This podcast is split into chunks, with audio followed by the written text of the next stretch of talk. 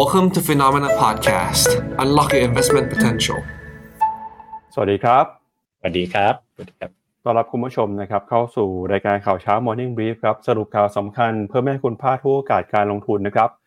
วันพุธที่ 14 กุมภาพันธ์นะครับ วันวาเลนไทน์ครับ เจอกับเราสองคน ผมปั๊บจุรติคันติพะโล และพี่หยงวสินทร์ปริทันนะครับ สวัสดีพี่หยงแล้วก็ happy วันวาเลนไทน์ด้วยนะครับ สวัสดีคุณครับ happy Valentine ครับ ครับ ก็อะวันวาเลนไทน์นะครับคุณผู้ชม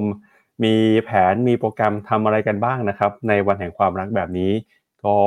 เอ่อเราก็ยังคงอยู่กับรายการ Morning Brief นะครับ ยังคงมาบอกเล่าข่าวสารเรื่องราวที่เกี่ยวข้องกับการเงินการลงทุนนะฮะคือแม้ว่ามันจะไม่มีเรื่องไหนที่ตรงๆกับเรื่องของวาเลนไทน์ที่เป็นเรื่องประเด็นเรื่องการลงทุนหรือว่าหุ้นนะครับ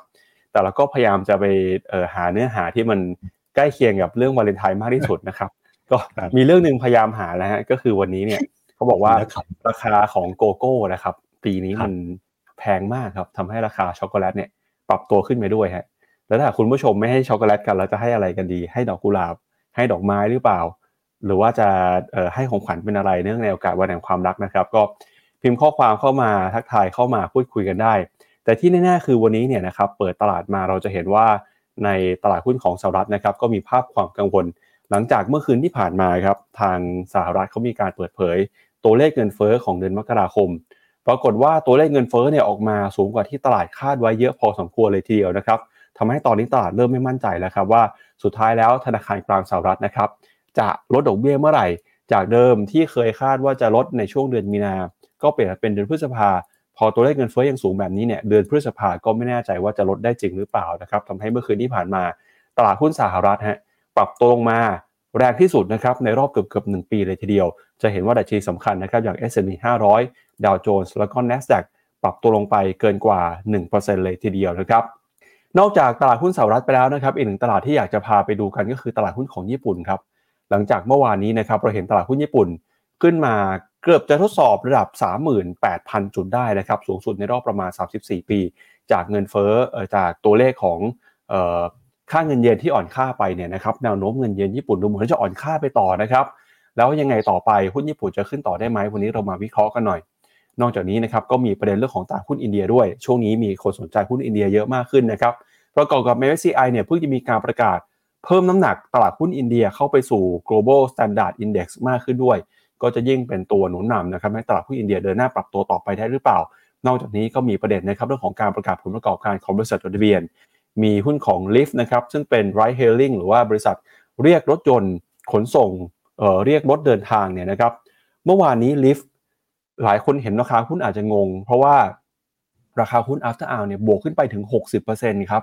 แต่ผ่านไปไม่นานลดช่วงบวกลงมาเหลือ 16%เท่านั้นจากบวก 60 หรือบวก 16 นะครับ สาเหตุก็เนื่องมาจากการประกาศงบครับ ปรากฏว่าในการประกาศงบรอบนี้ลิฟเขารายงานผลประกอบการผิดฮะ เขาบอกว่ามาจินเนี่ยจากเอ่อตอนแรกนะครับงบออกมาบอกว่าจะได้ 5%แต่ CFO ออกมาแก้ไขหลังบอกว่าตัวเลขผิดนะครับ 5%ไม่ใช่จริงแล้วเป็น 0.5%นะคือผิดเป็นเท่าตัวแบบนี้ตลาดก็เลยงงเลยทำอะไรไม่ถูกเมื่อคืนนี้ก็เลยมีเอ่อแรงขายผันผวนที่เดียวในช่วง after hour นะครับเดี๋ยวเรามาดูกันนะครับว่าจะเป็นยังไง ก็วันนี้มีคุณผู้ชมหลายคนเข้ามา สวัสดีพูดคุยนะครับแล้วก็มาทักทายในวันวาเลนไทน์ด้วยนะครับ ก็สวัสดีแฮปปี้วาเลนไทน์คุณผู้ชมด้วยนะครับพี่ยงครับครับก็ ผมก็เขินเลยผมเอาจริงๆผมลืม ผมเห็นเสื้อคุณปั๊บแล้วก็เห็น เห็นทุกคนนะผมก็นึกขึ้นได้ แต่ถึงครับกันนั้นเลยนะ ผมก็ไม่ได้มีชุดสีชมพูน่ารักน่ารักแบบคุณปั๊บนะแล้วก็ออกมาหวานกันสองคนนะวันนี้นะตลาดไม่ค่อยหวานเท่าไหร่แต่ก็ครับอะไม่เป็นไรฮะงั้นเดี๋ยวเรามาดูภาพความเคลื่อนไหวของดัชนีในเช้านี้กันหน่อยนะครับ ก็เอ่อจริงๆสัปดาห์นี้เป็นสัปดาห์ที่หลายประเทศยังหยุดอยู่นะครับ วันนี้เนี่ยตลาดหุ้นที่หยุดก็มีทั้งตลาดหุ้นจีนไต้หวัน แล้วก็เวียดนามนะครับ ส่วนตลาดหุ้นฮ่องกงก็จะกลับมาเปิดแล้วนะครับ เดี๋ยววันนี้มาดูตัวเลขหุ้นฮ่องกงหน่อยว่าเป็นยังไงหลังจากที่หยุดยาวไปหลายวันนะครับ แล้วก็ความเคลื่อนไหวครับของตลาดหุ้นในค่ำคืนที่ผ่านมานะครับ อย่างที่บอกไปคือตลาดหุ้นสหรัฐดูไม่ค่อยดีครับ เพราะว่ากังวลกับตัวเลขเงินเฟ้อนะครับ ดาวโจนส์ติดลบไป0เอ่อ1.35% S&P 500 ร่วงลงไป 1.37%ส่วน NASDAQ นะครับเมื่อวานนี้ก็ปรับตัวลงไป 1.8%ครับหุ้นขนาดกลางขนาดเล็ก Russell Small Cap เนี่ยร่วงลงไปแรงนะครับ ติดลบไปถึง 4%เลยครับ แล้วก็ Wix Index เดินหน้ากลับขึ้นมาอีกแล้วนะครับ บวกขึ้นมาล่าสุดแต่ระดับ 15.85 จุดครับ สาเหตุสำคัญก็มาจากตัวเลขเงินเฟ้อซึ่งเดี๋ยวเราจะมาวิเคราะห์กันอย่างละเอียดในช่วงข่าวนะครับ ออกมาสูงกว่าคาดครับทำให้ตลาดค่อนข้างกังวลว่า ธนาคารกลางสหรัฐจะสามารถลดดอกเบี้ย ได้เร็วอย่างที่เคยคาดหวังเอาไว้หรือไม่ โดยหุ้นนะครับที่ปรับตัวขึ้นมาได้ค่อนข้างดีในช่วงก่อนหน้านี้ โดยเฉพาะอย่างยิ่งหุ้นในกลุ่มเทคโนโลยีเนี่ยก็ถูกแรงเทขายออกมาอย่างรุนแรงเลยนะครับไม่ว่าเป็นหุ้นของ Microsoft ติดลบไป 2.15% Google ร่วงลงไป 1.6 นะครับ Meta ลบไป 1.8 Apple ติดลบไป 1.1 Amazon นะครับร่วงลงไป 2%จะเห็นว่า Amazon เนี่ยเมื่อคืนนี้ติดลบไป 2 Nvidia นะครับลบลงไปแต่ก็ลบลงไปน้อยกว่าทำให้ล่าสุดดูเหมือนว่า Market Cap ของ Nvidia นะครับจะพุ่งขึ้นมาแซงหน้า Amazon แล้วนะครับ ล่าสุดราคาปิดเมื่อคืนนี้ Market Cap ของ Amazon นะครับอยู่ที่ 1.752 trillion ก็คือ 1.752 ล้านล้านเหรียญนะครับ ขณะที่หุ้นของ NVIDIA ครับอยู่ที่ 1.782 trillion นะครับ ก็ถือว่าราคาเนี่ย NVIDIA มูลค่า Market Cap แซงหน้า Amazon ได้เป็นที่เรียบร้อยแล้วนะครับ อันนี้ก็เป็นความเคลื่อนไหวของตลาดหุ้นสหรัฐในค่ำคืนที่ผ่านมาครับ ครับ ก็จริงๆเมื่อวานถ้าดูจริงๆมันก็ต้องตัวเลขเข้าใจได้เลยนะว่ามันออกมาสูงกว่าที่ตลาดคาดนะครับ ก็เป็นปัจจัยที่ตลาดรอดูแต่ว่าลักษณะทรงของการลงเมื่อวานนะครับ ก็ยังยืน เรียกว่า S&P 500 นะนะครับยืนเช่นที่ค่าเฉลี่ย moving average 20 วันได้นะครับ แล้วก็ลงมานะนะครับ ก็มีแรงรับขึ้นไปแม้จะปิดไม่ได้สูงกว่าที่เปิดไว้นะครับ แต่ว่าก็มีแรงรับตอนข้างล่าง แต่ว่าแน่นอนนะคือคนที่ลงเนี่ยมันเป็นหุ้น tech นะครับ ฉะนั้นถ้ามาดูภาพเป็นราย sector นะครับ ก็จะเห็นว่าตัวที่เป็นตัวที่ tech เนอะนะครับที่เป็น consumer discrete กันนั้นก็จะมี tech นะครับพวกพวกออน Amazon Tesla อยู่ในนั้นนะครับลงไปเกือบ2%น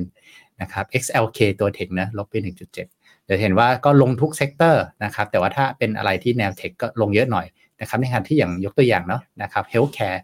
นะครับที่ทางพี่เจตเพิ่ง call ไปเนี่ยก็ลงน้อยนะครับก็สไตล์ defensive นะครับเวลาลงก็จะลงน้อย นะครับก็ผมว่าภาพตลาดก็ต้องยอมรับนะมันเป็นช็อคกับกับเรื่องของตัวเลขที่เงินเฟ้อที่สูงกว่าคาดแต่เดี๋ยวเรามาดูรายละเอียดกันว่า มันน่ากังวลยาวๆกันไหมนะครับ แล้วก็เป็นอย่างไร เพราะว่าผมคิดว่าตลาดก็ขึ้นมาขาเดียวนะเวลามีข่าวแบบนี้มามันก็ต้องจำเป็นที่ต้องย่อบ้างนะครับครับจากตลาดหุ้นสหรัฐไปแล้วครับ ไปดูที่ตลาดหุ้นของยุโรปกันบ้าง เมื่อวานนี้ตลาดหุ้นยุโรปนะครับก็ตอบรับเรื่องของเงินเฟ้อสหรัฐที่ออกมาสูงเกินคาดเช่นกันนะครับส่วนใหญ่ก็ปรับตัวติดลบไป DAX เยอรมนีลบไปเกือบ1%นะครับ FTSE ร้อยอังกฤษติดลบไป 0.8 CAC 40 ฝรั่งเศสนะครับร่วงลงไป 0.8 เช่นกัน Euro Stoxx 50 เมื่อวานนี้ก็ติดลบไปนะครับประมาณ 1.2%ครับสาเหตุที่ทำให้ตลาดหุ้นยุโรปนะครับปรับตัวลงมาก็เป็นเพราะว่าเงินเฟอ้อที่ออกมามากกว่าคาด พอเงินเฟอ้อมากกว่าคาดนะครับธนาคารกลางสหรัฐใช้นโยบายการเงินเข้มงวดต่อไป ก็เป็นแรงกดดันนะครับทำให้ธนาคารกลางของยุโรปเอง อาจจะจำเป็นนะครับต้องยังคงยืนยันใช้นโยบายการเงินเข้มงวดไปด้วยนะครับนโยบายการเงินของสหรัฐเนี่ยก็ส่งผลนะครับไปยังตลาดหุ้น แล้วก็นโยบายการเงินของธนาคารกลางต่างๆทั่วโลกเลยทีเดียว แล้วก็ช่วงนี้นะครับในฝั่งยุโรปเองก็ยังคงจับตากัน กับตัวเลขผลประกอบการของบริษัทจดทะเบียนด้วยนะครับล่าสุดเราก็เห็นว่ามีความเชื่อมั่นนะครับจากตัวเลขเอ่อ ZEW ของเยอรมนีครับที่ความเชื่อมั่นของนักลงทุนเนี่ยกำลังค่อยๆ ฟื้นตัวขึ้นมาอย่างต่อเนื่องนะครับณระดับนี้เนี่ย ตลาดหุ้นยุโรปเองก็ยังคงเคลื่อนไหวใกล้กับจุดที่เป็นจุด all time high อยู่ด้วยครับ ครับครับผมคิดว่าถ้าตลาด overnight เมื่อคืนเนาะนะครับยังไงเรื่องของเรื่องตัวเลขเงินเฟ้อในฝั่งสหรัฐนะครับ ก็เรียกว่า dominate หรือมีอิทธิพลต่อทุกตลาดอยู่แล้ว โดยเฉพาะยุโรปที่เทรดใน time zone ที่ใกล้เคียงกันนะครับบางท่านที่อาจจะไม่ได้ เข้าใจในภาพใหญ่ว่าเอ๊ะทำไมฝั่งสหรัฐเงินเฟ้อสหรัฐจะมาเกี่ยวอะไรกับยุโรปคือสหรัฐเนี่ยนะเป็นเป็นผู้นำเรื่องนโยบายทุกอย่างนะครับแล้วก็ทั้งขนาดเศรษฐกิจขนาดตลาดก็ใหญ่เวลา Impact ก็ Impact เยอะนะครับแล้วก็นโยบายการเงินเรื่องดอกเบี้ยเนี่ยมันเป็นการมองเปรียบเทียบระหว่างธนาคารกลาง เช่นเดียวกันนะครับฉะนั้นเรื่องของการย่อในทุกเมื่อวานนะจริงๆในในทุก ๆ สินทรัพย์เนี่ยถูกขับเคลื่อนด้วยข่าวเงินเฟ้อของฝั่งสหรัฐเลยทีเดียวนะครับ ครับ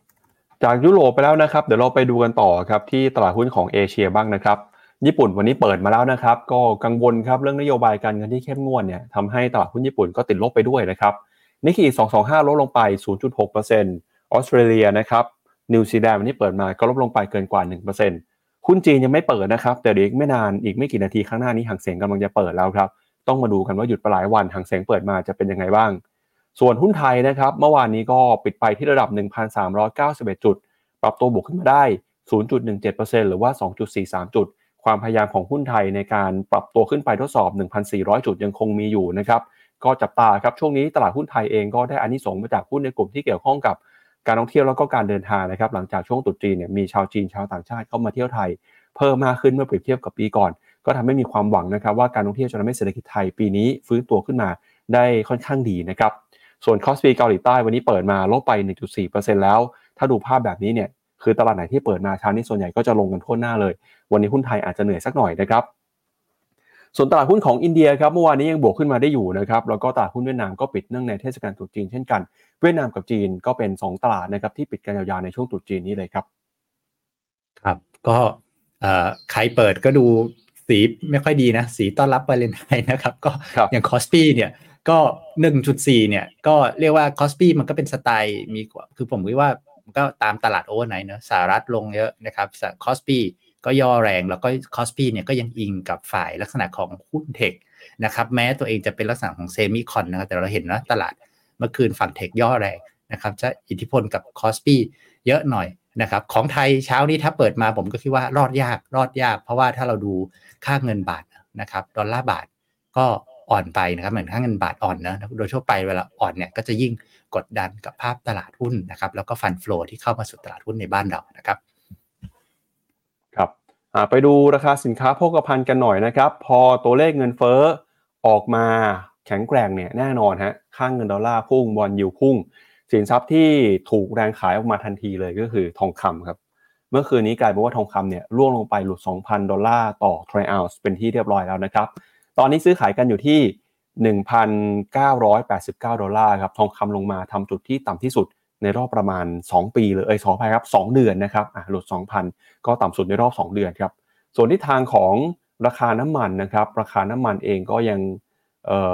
รักษาระดับได้อยู่นะครับมีการปรับตัวขึ้นมาด้วยซ้ำเมื่อคืนนี้นะครับหลังจากที่มีการเปิดเผยตัวเลขเงินเฟ้อสหรัฐออกมาครับ WTI ครับ77 ดอลลาร์ Brent 82 ดอลลาร์นะครับ น่าสนใจครับ เดี๋ยวชวนพี่หยงไปดูหน่อยว่าเออพอแนวโน้มอัตราดอกเบี้ยนโยบายที่บอกจะใช้นโยบายการเงินนานกว่าค่าเนี่ยทำให้ค่าเงินดอลลาร์แข็งค่า แล้วทำไมทองคำถึงร่วงลงไปแล้วทองคำจะร่วงลงไปต่อถึงไหนนะครับ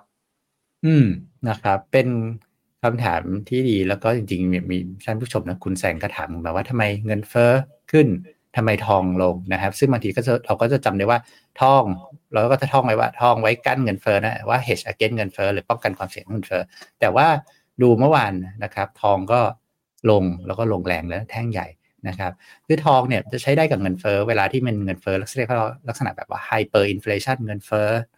หนักเป็นหลัก 10%แต่เมื่อวานเนี่ยสิ่งที่เราคุยกันกังวลเงินเฟ้อเนี่ยมันยังอยู่ในระดับคุยกันหลักเอ่อสามเปอร์เซ็นต์ นะครับมันเป็นการสูงมากกว่าที่ตลาดคาดแบบคุยลักษณะจุดหนึ่งจุดสองต่อเดือนนะครับต้องเรียกว่ามันเรื่องฉะนั้นหน้าที่ของทองเพื่อป้องกันเงินเฟ้อในลักษณะสูงสุดแบบนั้นจะยังไม่ทำงาน แต่เมื่อวานสิ่งที่ฉะนั้นไม่ทำงานแล้วทองโดนกดดันด้วยโดนกดดันด้วยดอลลาร์ครับพอนโยบายการเงินคิดว่าเงินเฟ้ออาจจะไม่ได้ลงเร็วอย่างที่คิดนะครับ bond yield เด้งนะอัตราดอกเบี้ยในสหรัฐจะยืนนานขึ้นนะครับผลตอบแทนในฝั่งสหรัฐนะ ก็จะดูสูงขึ้นเมื่อเทียบกับโลกนะครับ ลักษณะ flow ก็จะกลับไปฝั่งสหรัฐหรือดอลลาร์ก็จะแข็งขึ้นนะครับ ตลาดในฝั่งค่าเงินก็ตอบสนองเลยทันทีนะครับ ซึ่งพอเวลาดอลลาร์กับทองเนี่ยมันจะเรียกว่ามันจะตรงกันข้ามนะเพราะว่าทองเนี่ยหน่วยวัดก็ต่อหน่วยดอลลาร์ใช่ไหมน้ำหนักดอลลาร์ต่อน้ำหนักใช่ไหมครับฉะนั้นพอดอลลาร์ยิ่งแข็งมากเนี่ยก็จะกดดันราคาทองถ้าไม่ได้มีปัจจัยอะไรมา support ราคาทองจริง ๆ จังๆนะครับ ครับ ก็เราชวนคุณผู้ชมพูดคุยกันนะครับในรายการ Morning Brief วันนี้ครับ ก็มีโพนะครับกำลังจะเปิดครับสหรัฐเงินเฟอ้อสูงเกินคาด เฟดจะลดดอกเบี้ยได้เร็วหรือช้านะครับ ก็คุณผู้ชมที่ดูรายการของเราอยู่นะครับ เห็นตัวเลขเงินเฟอ้อแล้วมองยังไงบ้างอ่าตอนนี้โพเปิดแล้วนะครับ ในในช่องทางเอ่อ YouTube นะครับเข้าไปทำเอ่อแสดงความคิดเห็นกันได้ครับ วันนี้เราตั้งคำถามสำคัญเนื่องจากมีการเปิดเผยตัวเลขเงินเฟ้อในค่ำคืนที่ผ่านมา ปรากฏว่าเงินเฟ้อของสหรัฐเนี่ยออกมานะครับอยู่ในระดับที่สูงเกินกว่าตลาดคาดทำให้ตลาดก็กังวลนะครับว่าเฟดจะไม่สามารถลดดอกเบี้ยได้ ตอนนี้เนี่ยตัวเลขที่เฟดส่งสัญญาณก็คือเดือนมีนาจะไม่ลดแน่ๆ แต่การจะลดดอกเบี้ยเนี่ยตลาดให้ความหวังไว้ว่าจะลดในเดือนพฤษภาคม แต่พอตัวเลขเมื่อคืนนี้ออกมาแล้วถ้าเกิดเงินเฟ้อยังคงอยู่สูงต่อไป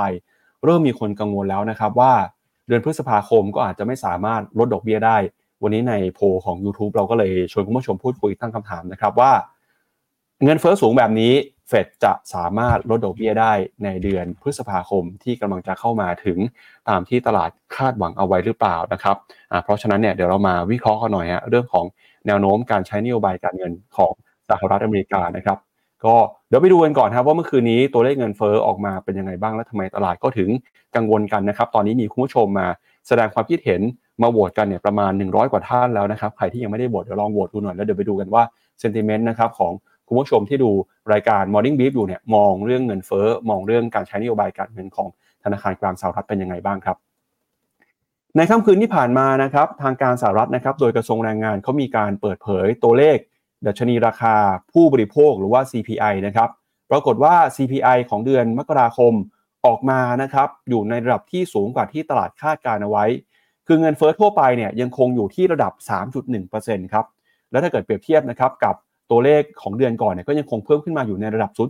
0.3%ซึ่งตัวเลขที่ออกมาสูงแบบนี้เนี่ยก็เป็นตัวที่กดดันนะครับให้เฟดจะต้องใช้นโยบายการเงินเข้มงวดต่อไปครับ โดยสำนักงงานสถิติแรงงานนะครับกระทรวงแรงงานของสหรัฐออกมาเปิดเผยว่าตัวเลข CPI ประจำเดือนมกราคม ซึ่งเป็นมาตรวัดเงินเฟ้อแล้วก็เป็นหนึ่งในข้อมูลสำคัญ ที่ส่งผลต่อการตัดสินใจการใช้นโยบายการเงินของธนาคารกลางสหรัฐนะครับ ออกมา เงินเฟ้อของเดือนมกราคมเพิ่มขึ้น 3.1%เมื่อเทียบกับช่วงเดียวกันของปีก่อน หมายความว่าเงินเฟ้อทั่วไปของสหรัฐในเดือนมกราคมที่ผ่านมานะครับ ก็ยังคงอยู่ที่ระดับสูงกว่าที่ตลาดคาดไว้ แล้วก็ถ้าเปรียบเทียบกับเดือนก่อนหน้าเนี่ย ก็ยังคงอยู่สูงด้วยเช่นกันนะครับ โดยดัชนีที่อยู่อาศัยครับเป็นหมวดที่ยังคงเพิ่มขึ้นมาอย่างต่อเนื่อง โดยมีน้ำหนักมากกว่า 2 ใน 3 ของเงินเฟ้อนะครับที่มีการคำนวณในตะกร้า ส่วนดัชนีราคาผู้บริโภคพื้นฐานหรือว่า Core CPI ซึ่งไม่รวมราคาอาหารแล้วก็ราคาพลังงานครับยังคงอยู่สูงเช่นกันครับเพิ่มขึ้นมา 3.9%เทียบกับเดือนเดียวกันของปีก่อนหน้านะครับแล้วก็เงินเฟ้อพื้นฐานเนี่ยเทียบกับช่วงเดือนธันวาคมก็ยังคงอยู่สูงอยู่นะครับ โดยสิ่งที่น่าสนใจคือราคาพลังงานครับในเดือนธันวาคมเนี่ยจะเห็นว่ามีการปรับตัวลงมา แต่ราคาอาหารนะครับกับปรับตัวเพิ่มสูงขึ้น แล้วก็ดัชนีราคาผู้บริโภคของสหรัฐนะครับเป็นตัวเลขที่นักเศรษฐศาสตร์ให้ความสำคัญ มีการประเมินนะครับว่าตัวเลขเนี่ยอาจจะเพิ่มขึ้นมาประมาณ 2.9 แต่ออกมาจริงเนี่ยอยู่ที่ 3.1 ก็กลายเป็นว่าตัวเลขสูงกว่าที่ตลาดคาดการเอาไว้ ซึ่งตัวเลขเงินเฟอ้อที่ยังคงแข็งแกร่งอยู่นะครับส่งผลต่อตลาดทำให้ตลาดคาดการว่าธนาคารกลางสหรัฐ จะลดดอกเบี้ยได้ช้าลง จากเดิมนะครับตอนนี้คาดการอยู่ที่เดือนมีนาขยับขึ้นมาเป็นเดือนพฤษภาแล้วตอนนี้เดือนพฤษภาความน่าจะเป็นก็ลดน้อยลงเรื่อยๆ เนื่องจากถ้าหากว่าเงินเฟ้อยังคงอยู่สูงนะครับก็จะทำให้เฟดจำเป็นต้องใช้นโยบายการเงินยาวนานต่อไป ก่อนหน้านี้คณะกรรมการเฟดออกมาพูดโดยตลอดเลยครับว่าจะไม่ลดดอกเบี้ยจนกว่าจะมั่นใจว่าเงินเฟ้อจะลงมาสู่เป้าหมาย 2%อย่างยั่งยืน ซึ่งหลังจากที่เปิดเผยตัวเลขเงินเฟ้อออกมานะครับก็ส่งผลทาให้ตลาดหุ้นนะครับทั้งในสหรัฐแล้วก็ในยุโรปปรับตัวลงมา โดยเฉพาะอย่างยิ่งนะครับอย่างดัชนีในฝั่งของดาวโจนส์เนี่ยพอรับรู้ตัวเลขเงินเฟ้อนะครับดาวโจนส์ก็ปรับตัวลงมาแรงครับเป็นวันที่ลงมาแรงที่สุดย้อนหลังกลับไปตั้งแต่เดือนมีนาคมของปี 2023ในทีเดียวหรือว่า ปรับตัวลงมาแรงในรอบหนึ่งวันเนี่ยแรงที่สุดในรอบเกือบเกือบหนึ่งเอ่อหนึ่งปีเลยนะครับ มุมมองของนักวิเคราะห์ครับหัวหน้านักเศรษฐศาสตร์จาก Bright MLS นะครับระบุว่าเงินเฟ้อทั่วไปเนี่ยกำลังไปในทิศทางที่ถูกต้องแล้ว แต่สิ่งที่สำคัญก็คืออัตราเงินเฟอ้อที่ลดลงไม่ได้หมายความว่าราคาสินค้าส่วนใหญ่ จะลดลงไปตาม แต่หมายความว่าราคากำลังเพิ่มขึ้น แต่เพิ่มขึ้นในอัตราที่ช้าลงนะครับซึ่งผู้บริโภคก็ยังคงรู้สึกว่า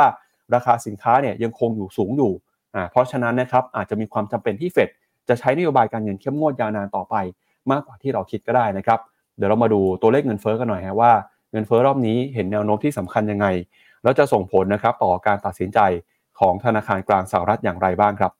ถ้าดูจากตัวเลขเงินเฟ้อในรอบนี้นะครับจะเห็นว่าส่วนใหญ่เนี่ยออกมาสูงกว่าที่ตลาดคาดการณ์กันทุกบรรทัดเลยนะครับ ไม่ว่าจะเป็นตัวเลขเงินเฟ้อเทียบกับเดือนก่อน ตัวเลขเงินเฟ้อนะครับเเทียบกับช่วงเดียวกันของปีก่อน แล้วก็สูงกว่าทั้งเงินเฟ้อทั่วไป แล้วก็เงินเฟ้อพื้นฐานนะครับคอ CPI แล้วก็ CPI ทั่วไปด้วย แนวโน้มครับจะเห็นว่าพอเงินเฟ้อที่ปรับตัวยังคงสูงกว่าคาดเนี่ยนะครับก็ทำให้เฟดครับยังคงจำเป็นต้องใช้ระยะเวลาอีกสักพักหนึ่งกว่าจะมั่นใจได้นะครับ ว่าเงินเฟอ้อจะลงมา แล้วก็ไม่ได้มีแค่ตัวเลข CPI นะครับที่เป็นตัวเลขที่เฟดให้ความสำคัญ มีตัวเลขดัชนีราคาผู้บริโภคส่วนบุคคลหรือว่า PCE ด้วยครับซึ่งตัวเลขนี้เนี่ยจะประกาศกันในช่วงของปลายเดือนนะครับตัวเลขนี้ก็จะเป็นตัวชี้วัดอีกหนึ่งตัวเหมือนกัน คือถ้าดู CPI เนี่ยตลาดหวังไม่ได้แล้วครับว่าเฟดจะลดดอกเบี้ยเร็ว อีกหนึ่งตัวเลขที่จะต้องไปลุ้นกันก็คือตัวเลข PCE นะครับที่จะประกาศกันในช่วงสิ้นเดือนนี้ แล้วเราก็จะเห็นนะครับว่าดัชนี S&P 500 ครับเมื่อคืนนี้ที่ปรับตัวลงไปติดลบนะครับเกินกว่า 1%เนี่ยทางสำนักข่าวบลูเบิร์กเขาก็ไปรวบรวมให้ดูครับว่า หลังจากที่ประกาศตัวเลขเงินเฟ้อมีตัวเลขของปีไหนบ้างที่เงินเฟ้อออกมาแล้วเนี่ยทำให้ตลาดหุ้นปรับตัวลงไปแรงนะครับ ก็จะเห็นว่า ปีนี้แหละครับที่พอประกาศตัวเลขเงินเฟ้อมาแล้วเนี่ยตลาดกังวลนะครับมีแรงเทขาย จนทำให้ S&P 500 ติดลบไป 1.3%ซึ่งก็ถือว่าเป็นตัวเลขที่ปรับตัวลงมานะครับ รุนแรงมากที่สุดในรอบเกือบเกือบปีเลยทีเดียวนะฮะแล้วก็อันนี้เป็นแนวโน้มนะครับเงินเฟอ้อที่ยังคงส่งสัญญาณปรับตัวขึ้นมาโดยพ้องยิ่งเงินเฟอ้อจากฝั่งของภาคบริการนะครับ ที่สำคัญเลยคือไส้ในของเงินเฟอ้อรอบนี้ครับอยากพาคุณผู้ชมไปดูหน่อยว่า มีสินค้าตัวไหน ที่ราคายังคงอยู่สูงหรือว่าปรับตัวขึ้นมาบ้างนะครับ ก็ถ้าไปดูเนี่ยภาคบริการนะครับ service เงินเฟ้อยังบวกขึ้นมา 2.5% durable goods สินค้าคงทนอาจจะลดลงไปบ้างนะครับ ส่วน durable goods เนี่ยก็ปรับตัวขึ้นไปต่อ 0.3%ครับ ไปดูไส้ในกันหน่อยฮะ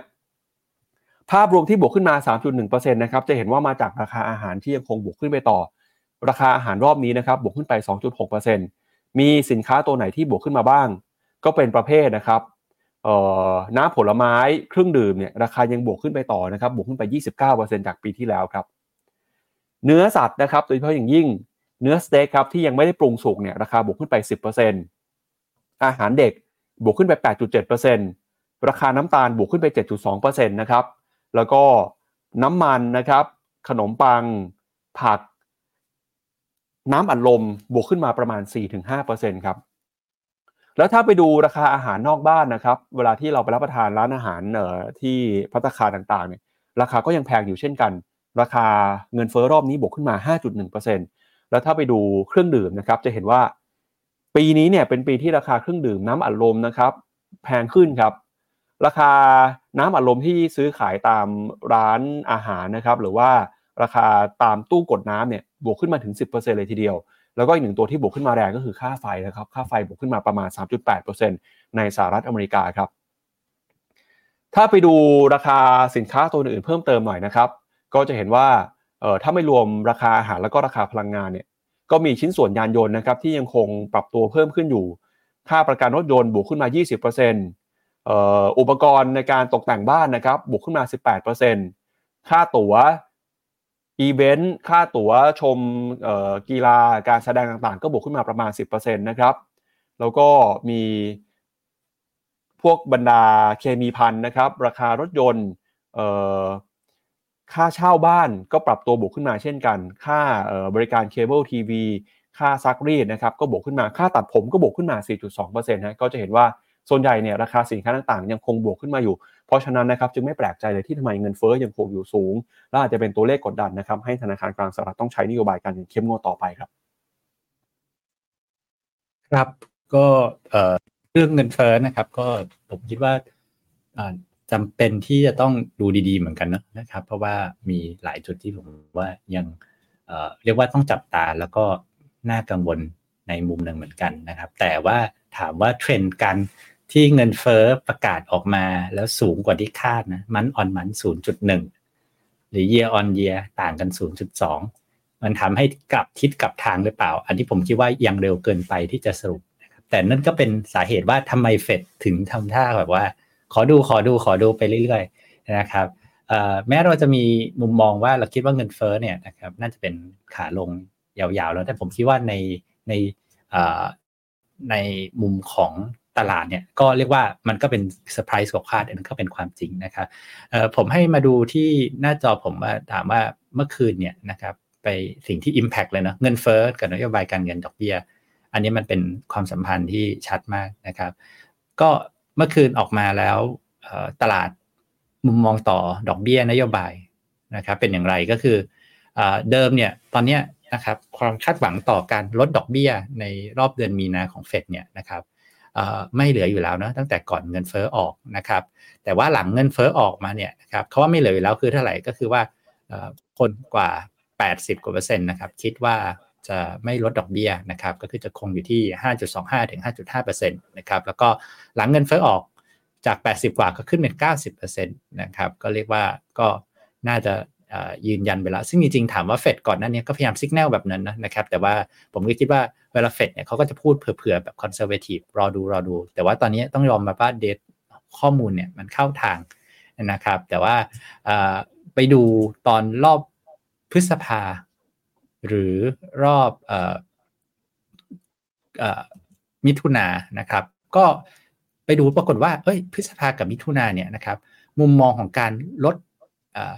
ดอกเบี้ยนะครับ คือดอกเบี้ยปัจจุบันอยู่อยู่อยู่กลุ่มนี้เนาะนะครับ ยังไม่ปรับไปมากนะ หมายถึงว่าอะไรหมายถึงว่าต่อให้เงินเฟ้อนะครับจะออกมาสูงกว่าที่คาดในเมื่อวานนะครับ แต่ว่ามุมมองของการที่คิดว่าอย่างน้อยอมีนาไม่ลดแน่นอนละแต่พฤษภาเนี่ยคนส่วนใหญ่ยังมองลดก็ยังมองลดอยู่นะครับแถมเมื่อคืนเนี่ยนะครับความน่าจะเป็นในการลดนะ25 basis point เนี่ยเพิ่มขึ้นด้วยซ้ำนะครับผมคิดว่าตลาดก็ยังไม่ถึงกับว่าอย่าไปถึง ทิ้งความหวังนะว่าเงินเฟอ้อจะกลับมาพุ่งแล้วดอกเบี้ยจะลงไม่ได้นะครับ แต่ว่าคราวนี้ก็ต้องเป็นการว่าขยับไปข้างหน้าแล้วนะครับ ว่าอย่างไร แต่ก็ต้องยอมรับว่าพวกเงินเฟ้อสายบ้านนะครับ หรือว่า service ที่เป็น supercore นะนะครับเฟดเขาใช้ว่า supercore ก็ยังแข็งแกร่งอยู่นะครับ ซึ่งตอนก็ต้องจับตากันต่อไปพอสมควรนะครับ ครับเราไปดู FOMC FedWatch Tool ไปแล้วนะฮะทีนี้เดี๋ยวมาดูมุมมองของคุณผู้ชมที่ดูรายการ Morning Brief หน่อยครับว่าคุณผู้ชมเชื่อว่าเงินเฟ้อจะลดเร็วหรือช้านะครับ ก็มีคนเข้ามาโหวต 342 ท่านนะครับ อันนี้ปิดโพลไปแล้วครับปรากฏว่าคนที่ดู Morning Brief เนี่ยเชื่อว่าเฟดจะลดดอกเบี้ยได้ไม่เร็วนะครับคือลดได้ช้าครับประมาณ 90%เลยทีเดียวครับที่บอกว่าลดเร็วเนี่ยมีเพียงแค่ประมาณ 10%เท่านั้น ก็ส่วนใหญ่มองไปเหมือนกันเลยนะครับ ทั้งคนที่ดูรายการเรา หรือว่านักทุนที่อยู่ในต่างประเทศนะครับ ก็มองว่าเฟดเนี่ยไม่น่าจะลดดอกเบี้ยได้เร็วนะครับ ซึ่งถ้าเฟดใช้ดอกเบี้ยนโยบายการเงินเข้มข้นแบบนี้ต่อไป ก็ อาจจะต้องระมัดระวังหน่อยนะฮะว่าตลาดหุ้นจะเป็นยังไงต่อไปนะครับพี่ยงครับคือลดเร็วลดช้าเนี่ยตอนนี้ผมคิดว่าถ้าผมเห็นด้วยกับพี่เจษที่บอกว่าลดเร็วลดช้าจะไม่ใช่ประเด็นเท่ากับว่ามันต้องลดด้วยเหตุผลอะไร อย่างเช่นว่าเศรษฐกิจพังแล้วต้องรีบลดให้เร็ว อันนั้นอาจจะเป็นประเด็นมากกว่า แต่การว่าลดถ้าลดช้ามากเกินไป นะครับก็มันก็จะกลายเป็นส่งผลให้เศรษฐกิจชะลอได้มากกว่าที่คาดได้เหมือนกันเนาะนะครับเพราะว่าการดอกเบี้ยสูงๆมันคือการเตะเบรก การบริโภคและการลงทุนนะครับฉะนั้นผมคิดว่าณตอนนี้เราดูเรื่องเงินเฟอ้อก็ดูของเรื่องพวกตลาดแรงงานเรื่องความแข็งแกร่งของเศรษฐกิจประกอบควบคู่กันไปด้วยนะครับแต่ว่าการปรับมุมมองเรื่องของเงินเฟอ้อที่สูงกว่าคาดเนี่ยแน่นอนนะมันเป็นการปรับเรื่องเซนติเมนต์แต่ว่าผมคิดว่ามันเร็วเกินไปที่จะยังบอกว่า อันนี้มันเป็นจุดกลับละนะครับทั้งว่าเงินเฟอ้อจะไม่ลงหรือดอกเบี้ยจะลงไม่ได้นะครับหรือเศรษฐกิจจะมีปัญหานะครับก็เป็นการปรับ sentiment นะครับในชาร์ตเมื่อวานเมื่อกี้ที่เราให้ดูกันก็ยังไม่คิดว่าถึงกับเป็น confirm การเป็นทิศทางครับครับอะก็เช้านี้นะครับดูเหมือนว่าตลาดหุ้นที่เราจับตากันนะครับก็คือตลาดหุ้นของฮ่องกงครับล่าสุดฮ่องกงเปิดแล้วครับ ตัวเลขติดลบไป 1.74%นะครับก็เป็นไปตามคาดเลยฮะที่ปรับตัวลงมานะครับมาอยู่ที่ 15,467 จุดนะครับเดี๋ยวชวนพี่หยงไปดูตลาดหุ้นฮ่องกงหลังจากหยุดยาวช่วงตรุษจีนมาหน่อยว่าเป็นยังไงบ้างแล้วการปรับตัวลงมาในรอบนี้เนี่ยน่ากังวลหรือเปล่า คือ เห็นแล้วก็น่ากังวลนะครับ เพราะว่าก่อนตรุษจีนเราเคยคาดหวังว่าเออหลังตรุษจีนมันจะเห็นสัญญาณดีขึ้นฮ่องกงก็ยังลงต่อยังทำนิวโรมาเรื่อยๆเลยนะครับเดี๋ยวชวนพี่หยงดูหน่อยว่าน่ากังวลแค่ไหน ผมคิดว่าก็อย่างเรื่องของจีนเนอะก็ต้องยอมรับว่าวันนี้ก็เปิดมาในวันที่เจอฝั่ง overnight สหรัฐเจอเรื่องเงินเฟ้อเข้มๆแบบนี้ก็ยากจริงผมว่าตลาดไหนวันนี้ก็เปิดมาน่าจะรอดยาก โดนมากโดนน้อยก็ว่ากันไปนะครับ ส่วนก็พอไม่มีมาตรการแบบว่าพอหลังหยุดยาวนะผมก็คิดว่ามันก็เร็วเกินไปเหมือนเราหยุดสงกรานต์หยุดอะไรยาวๆมาปุ๊บอีกวันนึงเปิดมาวันแรกวันทำการประกาศเลย หลายท่านก็ชีวิตจริงก็คงยังแบบมายังลาไม่จบนะครับ ฉะนั้นการจะหวังเรื่อง news flow มาตรการต่อเนื่องจากจีนณวันนี้เนาะก็คงอาจจะยังเร็วเกินไปเนี่ยที่ว่าตลาดก็โดนกดดันด้วยฝั่งสหรัฐนะฉะนั้นผมคิดว่าปัจจัยมันเป็นฝั่งสหรัฐและเงินเฟ้อมากกว่านะครับ ครับ อีกหนึ่งตลาดนะครับที่เราก็จับตาดูกันมาโดยตลอดนะครับ ในช่วงที่ผ่านมา ซึ่งราคาของตลาดหุ้นประเทศนี้เนี่ยก็เดินหน้าปรับตัวขึ้นมาได้อย่างต่อเนื่องเลยคือตลาดหุ้นของญี่ปุ่นครับล่าสุดเนี่ยหลังจากขึ้นมาทำจุดสูงสุดในรอบ 34 ปีนะครับวันนี้เริ่มเห็นแรงกดดันเข้ามาแล้ว แต่นั้นก็ตามมีโอกาสที่ตลาดหุ้นญี่ปุ่นจะเติบโตได้ต่อไปนะครับเนื่องมาจากเงินเยนครับล่าสุดนะครับเงินเยนของญี่ปุ่นเนี่ยอ่อนค่าอย่างต่อเนื่อง เมื่อคืนนี้อ่อนค่าไปทะลุ 150 เยนต่อดอลลาร์อีกครั้งนึงแล้ว ก็ถือว่าเป็นครั้งแรกเลยนะครับที่เงินเยนกลับมาอ่อนค่าทะลุ 150 เยนต่อดอลลาร์ ตั้งแต่เดือนพฤศจิกายนที่ผ่านมาครับ ถ้ามาดูนะครับ 2 ปีที่ผ่านมาเงินเยนอ่อนค่าเมื่อเทียบกับดอลลาร์สหรัฐเนี่ยคืออ่อนค่าไปแล้วกว่า 23%แล้วถ้าดูเฉพาะ year to date ตั้งแต่ต้นปีจนถึงปัจจุบันครับ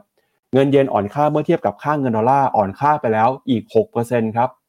สาเหตุที่เงินเยนอ่อนค่าในรอบนี้เนี่ยก็เป็นเพราะว่าตัวเลขเงินเฟ้อของสหรัฐนะครับพอตัวเลขเงินเฟ้อแข็งแกร่ง ธนาคารกลางสหรัฐส่งสัญญาณใช้นโยบายการเงินเข้มงวดมากขึ้น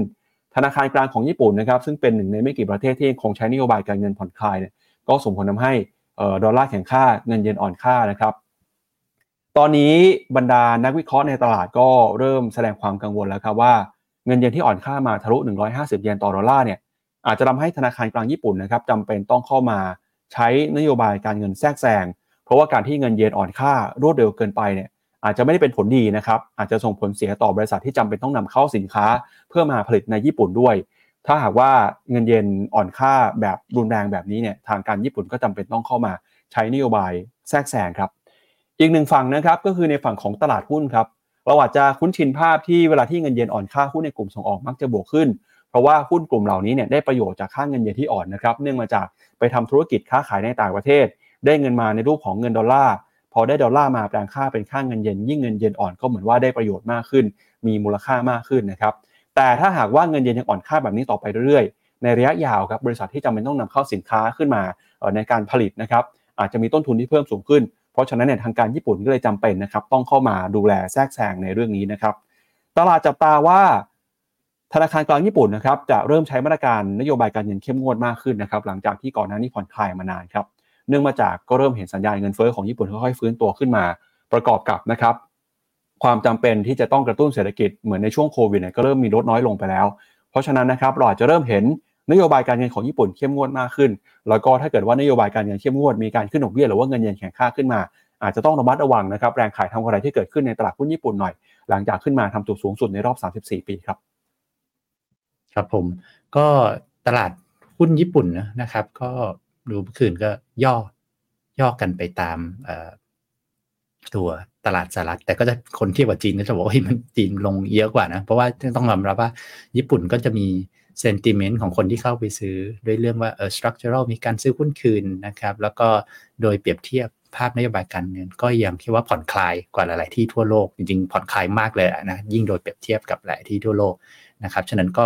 ดูทรงเป็นตลาดที่ยัง outperform แต่เมื่อกี้คุณป้าพูดถึง เรื่องค่าเงินเนอะนั่นเดี๋ยวเราไปดูรายละเอียดกันข้างในทีแต่ว่าเบื้องต้นเนี่ยจะเห็นว่า 150นี่มันเป็นเหมือนจุดวัดใจที่ BOJ เนี่ยเคยเข้ามา take action นะครับคำว่า take action หมายความว่าอะไรหมายถึงว่าก็เข้ามา intervene คือไม่อยากให้อ่อนเร็วเกินไป คืออ่อนเนี่ยมันดีกับหุ้น แต่เวลาอะไรที่มันมากเกินไป มันก็เริ่มมีผลกับความสมดุลในเศรษฐกิจในหลายๆนะครับ ก็ฉะนั้นก็ถ้าถ้า intervene มามากดให้เย็น ต้องแข็งนะครับ ก็หมายความอะไรหมายความว่า upside จากเรื่องของผลกระทบในทางบวกต่อ เวลาเย็นอ่อนกับหุ้นก็จะเริ่มมีปัญหาเหมือนกันนะครับครับเดี๋ยวเรามาดูข้อมูลของตลาดหุ้นญี่ปุ่นเพิ่มเติมกันสักหน่อยนะครับ เราก็จะเห็นว่าในรอบนี้เนี่ยเงินเยนที่อ่อนค่าขึ้นมาอ่อนค่าไปเกือบจะแตะระดับ 151 เยนเลยนะครับ ซึ่งถือว่าเป็นการอ่อนค่ามากที่สุดในรอบประมาณ 3 เดือนเลยทีเดียวครั้งสุดท้ายที่อยู่ระดับนี้เนี่ยก็ประมาณเดือนพฤศจิกายนของปี 2023 นะครับ แล้วก็สิ่งที่เกิดขึ้นก็คือตอนนี้นะครับเราเริ่มเห็นคณะกรรมการของ BOJ ที่เป็นสายเยียวเนี่ยยังคงมีน้อยอยู่ครับ ก็แปลว่าอะไรแปลว่าแนวโน้มทิศทางนโยบายการเงินเนี่ยถ้าดูตามจุดยืนของคณะกรรมการแต่ละคนนะครับ ก็ยังคงอยู่ในฝั่งที่สนับสนุนให้ใช้นโยบายการเงินผ่อนคลาย แต่ก็ไม่แน่นะครับ ว่าพอ เงินเฟอ้อขึ้นมาเร็วๆแบบนี้ เงินเยนอ่อนค่ารวดเร็วแบบนี้ อาจจะเห็นทิศทางการเปลี่ยนนโยบายการเงินของธนาคารญี่ปุ่นก็ได้ เรื่องนี้เป็นเรื่องที่ต้องจับตา แล้วก็ระมัดระวังหลังจากที่มูลค่าตลาดหุ้นญี่ปุ่นเดินหน้าปรับตัวขึ้นมาสูงแล้วนะครับเดี๋ยวชวนพี่หยงไปดูหน่อยครับเปรียบเทียบค่าเงินของแต่ละประเทศนะครับว่าตอนนี้ประเทศไหนค่าเงินอ่อนค่าแข็งค่ายังไงครับครับคือในฉากนี้คือ performance ของค่าเงินในหลาย ๆ ประเทศนะครับเทียบกับดอลลาร์นะจะเห็นว่าญี่ปุ่นเนี่ยอยู่ท้ายตารางเลยนับตั้งแต่ต้นปีนะครับก็คือค่าเงินเยนเนี่ย ลดลงนะอ่อนค่าลงไปหกเปอร์เซนต์กว่านะครับก็ต้องก็เป็นอ่อนค่าเร็วเมื่อเทียบกับในหลาย ๆ ประเทศทั่วโลกนะฮะแต่ว่าในทางกลับกันนะอาจจะไม่ใช่ญี่ปุ่นแต่ว่าลองคลิกไปดูด้านด้านสูงก็คือคนที่แข็งค่านะครับก็จะมีฝั่งลาตินนะอาร์เจนตินาเปโซเตอร์ตุรกี ซึ่งจริงตุรกีก็อ่อนมาหลายปีติดต่อเนื่องนะ Indian Rupee ซึ่งก็เริ่มจะกลับมาแข็งเหมือนว่าก็ตามเรื่อง flowนะครับที่บนบวกกับอินเดียนะครับ ก็ เรียกว่าก็เป็นจัตประเด็นที่ต้องจับตาและคอนเซิร์นระดับหนึ่งเหมือนกันเนาะเรื่องค่างเงินของญี่ปุ่นนะครับ หน้านี้ก็จะเป็นเรื่องของอการปรับนโยบายการเงิน แม้ว่าทาง BOJ นะจะยังคงณตอนนี้นะครับนโยบายการเงินดอกเบี้ยติดลบนะครับที่ 0.1 นะครับ แต่ว่าเราก็เห็นจริงๆแล้วคือท่า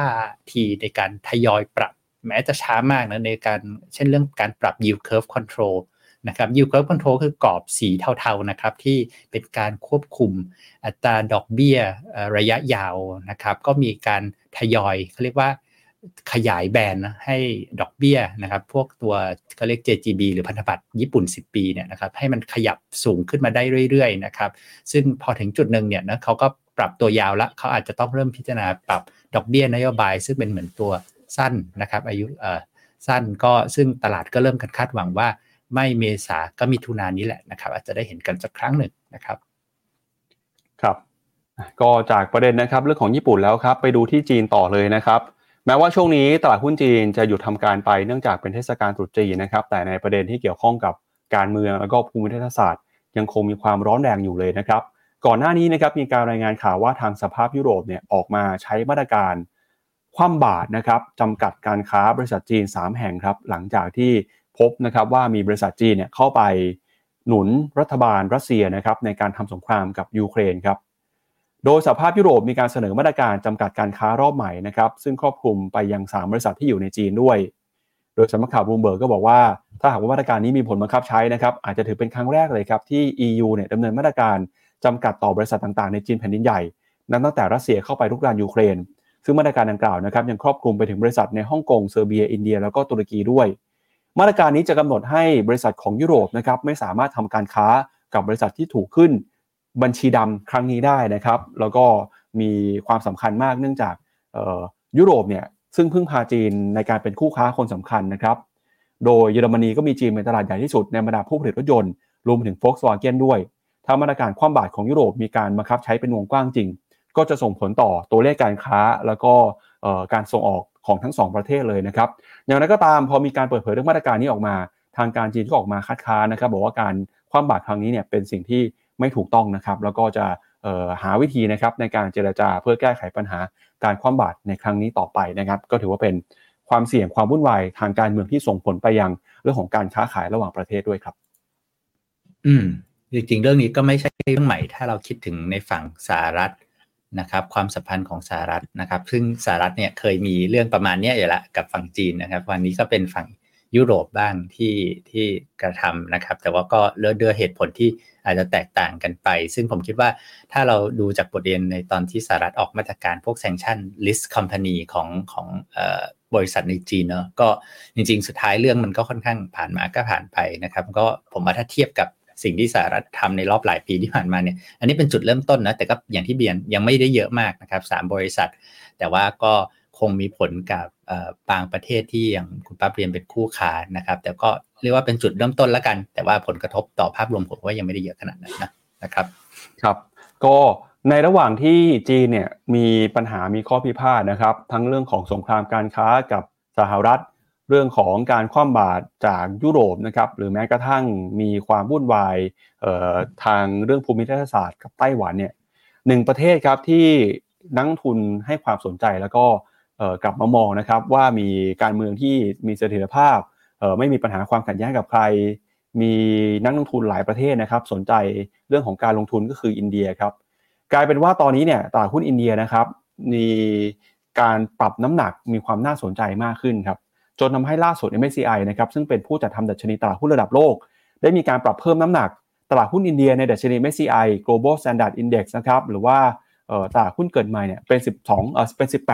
18.2%ซึ่งถือว่าเป็นระดับที่สูงที่สุดเป็นประวัติการ หลังจากที่มีการปรับทบทวนนะครับประจำเดือนกุมภาพันธ์ โดยการเปลี่ยนแปลงจะมีผลบังคับใช้นะครับหลังจากการซื้อขายในวันที่ 29 กุมภาพันธ์เป็นต้นไปสำนักข่าวรอยเตอร์ก็บอกนะครับว่าการปรับเพิ่มน้ำหนักของตลาดหุ้นอินเดียในครั้งนี้ คิดเป็นเกือบ 2 เท่านับตั้งแต่เดือนพฤศจิกายนของปี 2563 ครับ แล้วก็ทำให้ตลาดหุ้นอินเดียมีน้ำหนักในดัชนี MSCI Global Standard Index มากเป็นอันดับที่ 2 รองจากจีน นักวิเคราะห์นะครับ คาดการว่าเม็ดเงินจากนักทุนสถาบันแล้วก็นักทุนต่างชาติ จะไหลเข้ามาสู่ตลาดหุ้นอินเดียต่อเนื่อง จนอาจจะทำให้น้ำหนักของตลาดหุ้นอินเดียในดัชนี MSCI Global Standard นะครับพุ่งขึ้นไปทะลุระดับ 20%ภายในช่วงต้นปี 2567 ก็ได้ ในรายงานทบทวนนะครับก็ยังได้มีการเพิ่มหุ้นของ 4 บริษัทอินเดีย เข้าสู่ Global Standard Index นะครับ โดยไม่มีการถอดชื่อบริษัทอินเดียออกจากดัชนี แต่ได้ถอดหุ้นของจีนออกไป 66 ตัวครับ แล้วก็มีการเพิ่มหุ้น 5 ตัวของจีนเข้าไป ในรายงานของ MSCI ยังระบุด้วยนะครับว่าธนาคารปัญจาบ National Bank แล้วก็ธนาคาร Union Bank of India ซึ่งเป็น 2 ธนาคารของรัฐบาลอินเดีย ก็ถูกเพิ่มรายชื่อเข้าไปในดัชนีที่มีมูลค่าตลาดสูงนะครับ ขณะที่บริษัทอย่าง Bharat Heavy Electrical นะครับก็ถูกเพิ่มรายชื่อเข้าไป ดูในหุ้นที่มี Market Cap ในขนาดปานกลางด้วย แล้วก็มีหลายบริษัทนะครับที่ถูกเพิ่มน้ำหนักการทุนเข้ามาในรอบนี้ของตลาดหุ้นอินเดียนะครับก็ถือว่าอินเดียเนี่ยค่อยๆ มีความสำคัญมากขึ้นมาเรื่อยๆนะครับทั้งเรื่องของเศรษฐกิจ แล้วก็เรื่องของโลกการลงทุน จนล่าสุด MSCI มีการปรับเพิ่มน้ำหนักการทุนในอินเดียไปแล้วนะครับก็เดือนนี้เนี่ยเราเริ่มเห็นข่าวอินเดียเยอะมากขึ้นเรื่อยๆนะครับพี่หยง อย่างเมื่อวันจันทร์ที่ผ่านมาใน Morning Deal ก็เพิ่งรายงานข่าวเข้าไป บอกว่าอาจารย์นิเวศเนี่ยเริ่มออกมาบอกแล้วนะครับว่าจะสนใจให้น้ำหนักหรือว่าชูตลาดหุ้นอินเดียเนี่ยเป็นตลาดหุ้นที่สามารถลงทุนได้ในระยะยาวมากขึ้นนะครับก็ถือเป็นการจุดชนวนเเริ่มต้นปีนี้นะครับที่อินเดียกำลังเดินหน้าปรับตัวขึ้นมาเรื่อยๆครับ อืมนะครับ ก็อินเดียเนาะนะครับ จริงต้องเข้าใจก่อนว่าตลาดเขาเรียก อ็มอย่าง MSCI นะผู้ให้บริการดัชนีนะครับเขาคำนวณดัชนีเนี่ยโดยการที่เขาเอาหุ้นรายตัวเข้าออกนะครับเขาไม่ได้มองเป็นทั้งประเทศ แต่ว่าการที่อย่างที่เรียนเอาหุ้นอินเดียเข้ามาเพิ่มตกหุ้นจีนออก ก็มันก็ทำให้หุ้นอินเดียโดยภาพรวมเพิ่มขึ้นใช่ไหมครับแต่ถามว่าถ้าทำไมถึงได้เข้าล่ะนะครับก็จริงๆแล้วหลักของพวกดัชนีเนี่ยจริงๆเขาคำนวณจาก Market Cap ขนาดเนาะนะครับแล้วก็ปรับด้วย ถ้าเป็นพวกอินเด็กพวกนี้ก็จะปรับด้วย Free Float หมายถึงความสภาพคล่องในการซื้อขายได้หุ้นที่เอามา trade กันได้จริง ๆนะครับ ฉะนั้นพอยิ่งโดยทั่วไปแล้วนะโดยธรรมชาติเลย ตลาดหุ้นไหนขึ้นเยอะ outperform นะครับ cap มันใหญ่ขึ้น cap มันใหญ่ขึ้น พอถึงรอบรีวิวครั้งหน้าก็จะได้คัดเข้ามาในดัชนีพอเข้ามาในดัชนีนะครับ fund manager ที่ลงทุนตัดดัชนีก็ต้องไล่ซื้อตามดัชนีอีกนะมันก็จะเกิดเป็นคล้ายๆ กับวงจรของโมเมนตัม โดยโครงสร้างของของเรียกว่าอุตสาหกรรมการลงทุนนะครับของผู้จัดการกองทุน ฉะนั้นมันจะสร้างโมเมนตัมให้กับที่ดีให้กับหุ้นที่เรียกว่าขึ้นมาแล้วนะครับ แล้วก็ยังเหมือนจะไปต่อได้นะครับ แต่ถึงกระนั้นเลยก็ภาพของตัว อินเดียนะนะครับก็จะมี Nifty กับ Sensex ที่เราชอบดูใช่ไหมครับ แล้วก็ก็จะมาได้ค่อนข้างไกลนะครับ อีกภาพหนึ่งที่เวลาเราพูดถึง MSCI เนี่ยจริงๆ MSCI เนี่ยเขาเป็นสกุลดอลลาร์เนาะนะครับก็ก็จะถ้าจะลองให้เปรียบเทียบก็จะคล้ายๆ ไม่เหมือนนะสักทีเดียวแต่คล้ายๆ กับ ETF ที่ชื่อว่า INDY นะครับก็จะเป็น iShares อินเดียในสหรัฐนะครับในสกุลดอลลาร์ก็จะเห็นว่าถ้าเป็น INDY เนี่ยนะครับอินเดียยังไม่ได้ไป high เนาะนะครับเพราะว่ามันเป็นในสกุลดอลลาร์ เนื่องจากค่าเงิน Indian Rupee ระยะยาวเนี่ยมันจะอ่อนเมื่อเทียบกับดอลลาร์นะครับนั่นก็ตอบสาเหตุส่วนหนึ่งนะที่หลายท่านบางทีลงทุนกองทุนเอ๊ะทำไมกองทุน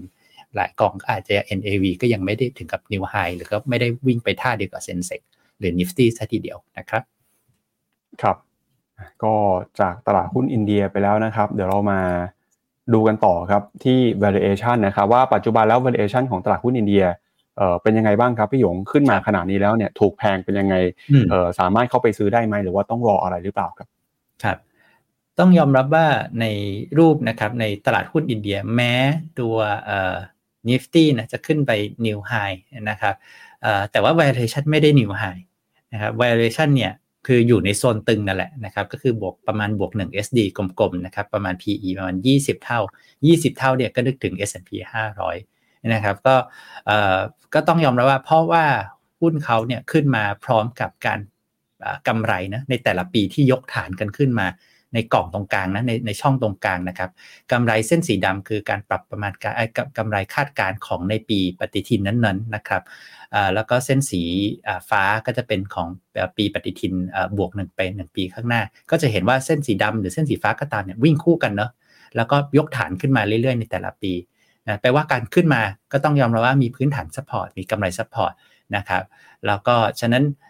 สิ่งที่ถามว่าลักษณะแบบเนี้ยกำไรอย่าอย่าผิดคาด อย่าผิดคาดขอให้ deliver ในสิ่งที่ตลาดคาดหวังและการเติบโตอย่างนี้ได้นะครับเพราะฉะนั้นเพราะว่า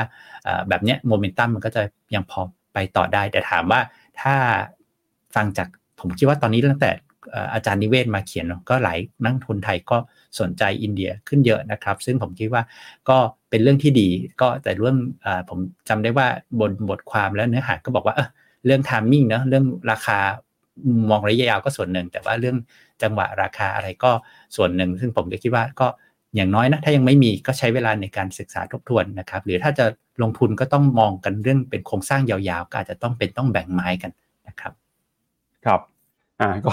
วันนี้เราเเริ่มรายการกันไปกับธีมวาเลนไทน์นะครับก็วันนี้มันวาเลนไทน์ครับ เราคุยกันเรื่องเงินเฟ้อด้วยคือวันนี้ผมต้อง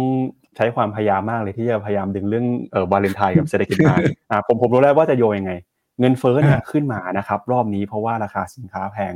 หนึ่งในราคาสินค้าที่แพงขึ้นมาคือ ราคาช็อกโกแลตครับพี่ยง ปรากฏว่าปีนี้เนี่ย ราคาช็อกโกแลตนะครับ ถ้าดูช็อกโกแลตที่เป็นผลผลิตจากโกโก้นะครับ ในสหรัฐอเมริกาเนี่ยเขาบอกว่าราคาแพงขึ้นมาเป็นสิบเปอร์เซ็นต์เลยฮะ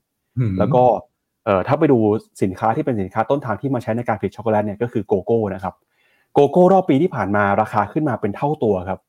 อ่าเพราะฉะนั้นเนี่ยเงินเฟ้อที่สูงขึ้นมาก็ไม่แปลกใจเลยนะครับเพราะว่าไอ้พวกบรรดาของกินของใช้ขนมขบเคี้ยวช็อกโกแลตเนี่ยราคายังแพงขึ้นเลยครับแล้วยิ่งวันวาเลนไทน์แบบนี้เนี่ยเราต้องซื้อเอ่อช็อกโกแลตหรือว่าซื้อ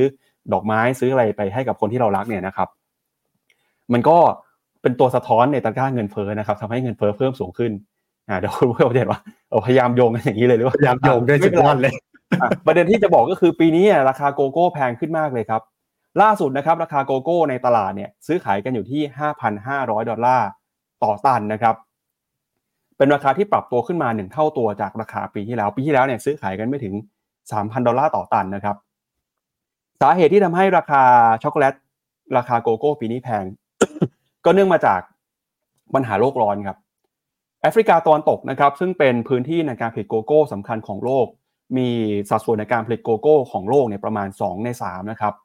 ปีนี้มีปัญหาครับไม่สามารถผลิตสินค้าออกมาได้ตามความต้องการของตลาด เนื่องจากภัยแล้งปัญหาการขาดน้ำนะครับผลผลิตก็ออกมาตกต่ำครับ โดยเมื่อคืนนี้เนี่ยราคาโกโก้นะครับปิดไปในตลาดฟิวเจอร์ครับออกมาอยู่ที่ 5,888 ดอลลาร์ ต่อเมตริกตันครับสูงที่สุดเป็นประวัติการณ์เลยครับพอราคาสินค้าต้นทางสูงแบบนี้เนี่ยก็ทำให้ราคาสินค้าปลายทางนะครับ ซึ่งใช้ในการผลิตช็อกโกแลตเนี่ยก็ปรับตัวเพิ่มสูงขึ้นด้วย จะเห็นว่าราคาช็อกโกแลตนะครับในสหรัฐอเมริกาตอนนี้บวกขึ้นมาแล้วประมาณ 10%ครับทำให้บรรดาผู้ผลิตช็อกโกแลตนะครับเจ้าดังอย่าง Hershey เนี่ยเขายอมรับเลยว่าปีนี้กำไรน่าจะลดลง เพราะว่าราคาต้นทุนสินค้าแพงขึ้นมาก แล้วก็มีแผนนะครับอาจจะต้องปรับลดการจ้างงานลงด้วย ที่ผ่านมาเขาก็พยายามจะควบคุมต้นทุนนะครับ แต่พอวัตถุดิบในการผลิตมันพุ่งสูงขึ้นแบบนี้เนี่ยก็จำเป็นนะที่จะต้องใช้การลดต้นทุนด้วยการ lay off คนงานออกไป เขาพยายามจะขึ้นราคาช็อกโกแลตนะครับ แต่ก็ต้องบอกว่าขึ้นได้ไม่มากครับ ปัญหา supply shortage ในช่วงที่ผ่านมาเนี่ยถูกซ้ำเติมด้วยนะครับ เรื่องของการขนส่งสินค้าครับ การขนส่งขนส่งสินค้าที่มีต้นทุนเพิ่มสูงขึ้นก็ยิ่งทำให้ราคาช็อกโกแลตนะครับปรับตัวขึ้นไปอีก ในมุมมองของออองค์กรโกโก้สากลนะครับเขาก็ประมาณการว่า ปัจจุบันเนี่ยราคาของโกโก้นะครับที่สูงขึ้น เขาเชื่อว่าจะยังคงสูงต่อไปจนถึงปี 2025 เลยครับ อันเป็นผลเนื่องมาจากราคาโกโก้นะครับจะยังคงอยู่สูงแบบนี้ต่อไป โดยทาง Hershey เนี่ยก็ออกมาบอกว่าอาจจะปรับลดคนงานลงประมาณเออ5%ของการจ้างงานนะครับ แล้วก็อาจจะมีการปรับนะครับ ลดงบประมาณการใช้จ่ายเนี่ยลงอีกประมาณ 300 ล้านดอลลาร์ อันเนื่องมาจากราคาช็อกโกแลตที่แพงอยู่ณขณะนี้นะครับ เพราะฉะนั้นก็ลองวางแผนดูครับว่าถ้าเกิดปีนี้ช็อกโกแลตแพงเนี่ยลองซื้ออย่างอื่นไปให้กับคนที่เรารักก็ได้นะครับ ก็เป็นการแสดงความรักเหมือนกัน แต่แม้ว่ารูปแบบจะเปลี่ยนไปซื้อดอกไม้ซื้ออะไรก็ได้ ผมไม่แน่ใจว่าปีนี้ราคาดอกไม้แพงขึ้นด้วยหรือเปล่าดอกไม้ก็แพงครับ เออ ทุกปีแหละวาเลนไทน์ใครซื้อดอกไม้ก็คงต้องต้องจ่ายพรีเมียมหน่อยนะ seasonal demand นะครับ ก็ผมก็เพิ่งรู้ว่าโกโก้เนี่ย มัน to the moon ได้เอ่อราคาโกโก้นี่เนี่ยผมแบบใช้บนหน้าจอผมเลยก็ได้นะคืออ่าไปดูราคาหน่อยเป็นยังไงบ้างใจหาข่าวว่าแล้วก็ เนี่ยนี่คือราคาโกโก้นะครับอันนี้แท่งเป็น week กราฟ week เนาะนะครับ วิ่งยิ่งกว่าไม่รู้สิ เหรียญอะไรสักอย่างหนึ่งก็ตามนะครับ ก็ต้นปีนะยังอยู่กันประมาณอ่าสี่พันกลางปีที่แล้วอะยังอยู่ประมาณสามพันเหรียญต่อตันไม่ติดตันนะตอนนี้ขึ้นมาเกือบเท่าตัวแล้วเกือบจะหกพันละวิ่งแบบนี้นะก็จริง ๆ พวก soft commodity หรือสินค้าเกษตรนะครับ เวลาเจอภัยแล้งภัยพิบัติหรืออะไรอย่างเนี้ยมันกระทบจริง ๆ ยิ่งแบบโกโก้มันก็มันมันก็กระจุกการปลูกเพราะปลูกอยู่แถว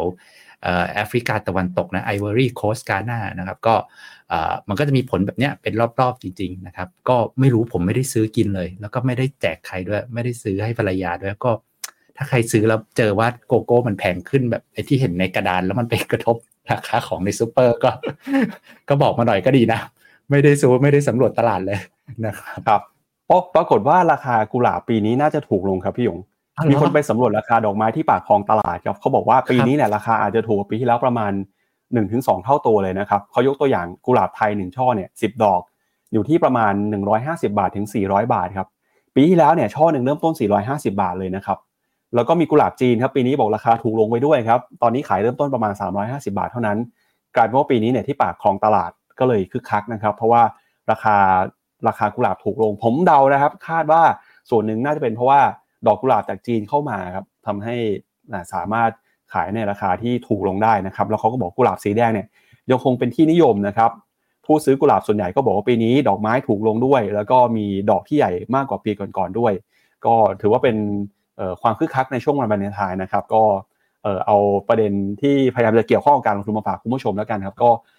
Happy วันวาเลนไทน์นะครับเดี๋ยวชวนพี่หยงไปอ่านคอมเมนต์คุณผู้ชมกันหน่อยครับครับก่อนนะปั๊บซื้อแจกใครเปล่าวันนี้ ยังไม่มีแผนเลยครับ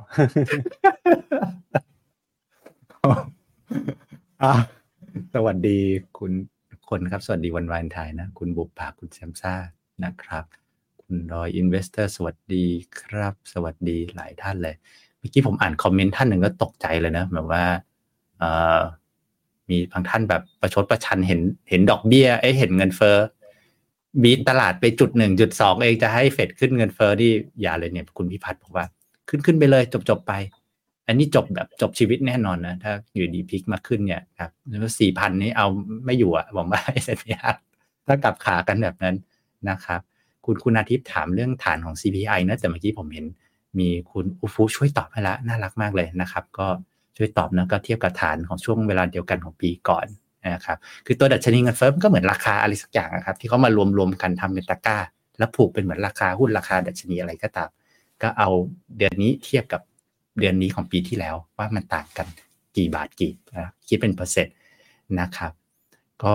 คุณดอย Investor ถาม MEGA10จะโดนหนักไหมเนาะก็โดนไปแล้วนะเมื่อคืนผมว่าก็คงเออก็แต่ว่าแต่ว่าอย่างที่ผมเรียนว่าหนึ่ง Data Point ของการออกหนึ่งเดือนเนี่ยมันยังไม่ได้ถึงกับกับคิดกับทาง sentiment ทั้งหมดนะ ผมคิดว่าแต่มันเป็นการ adjust sentiment ก็ต้อง adjust บ้างเพราะว่าหุ้นมันขึ้นมาแทบไม่ค่อยย่อเลยเนี่ย ก็คงคงมันไม่มีอะไรที่มันขึ้นไปเป็นต้นไม้นะครับอีกอันนึงก็คือว่าเดี๋ยวต้องรอดู PCE สิ้นเดือนผมว่าน่าคิดเหมือนกัน เพราะว่าเลข PCE เนี่ยที่ผ่านมามันดูค่อนข้าง ดูดูทรงเดี๋ยวค่อนข้างดีกว่า CPI อีกนะครับ แล้วเฟดเนี่ยให้ความสำคัญคือเขาดูทั้งสองตัวนะ แต่ว่าความสำคัญ PCE มากกว่านะครับ ก็โอ้ยคุณชุติมาบอกว่าโกโก้แพงขึ้นจริงๆ ช็อกโกแลตทำขนมแพงขึ้น 50% นะครับ ก็ขอบคุณมากเลยนะครับ ทุกท่านเอาคุณพิชิตถามว่า K-AGRI ต้องซื้อเพิ่มไหม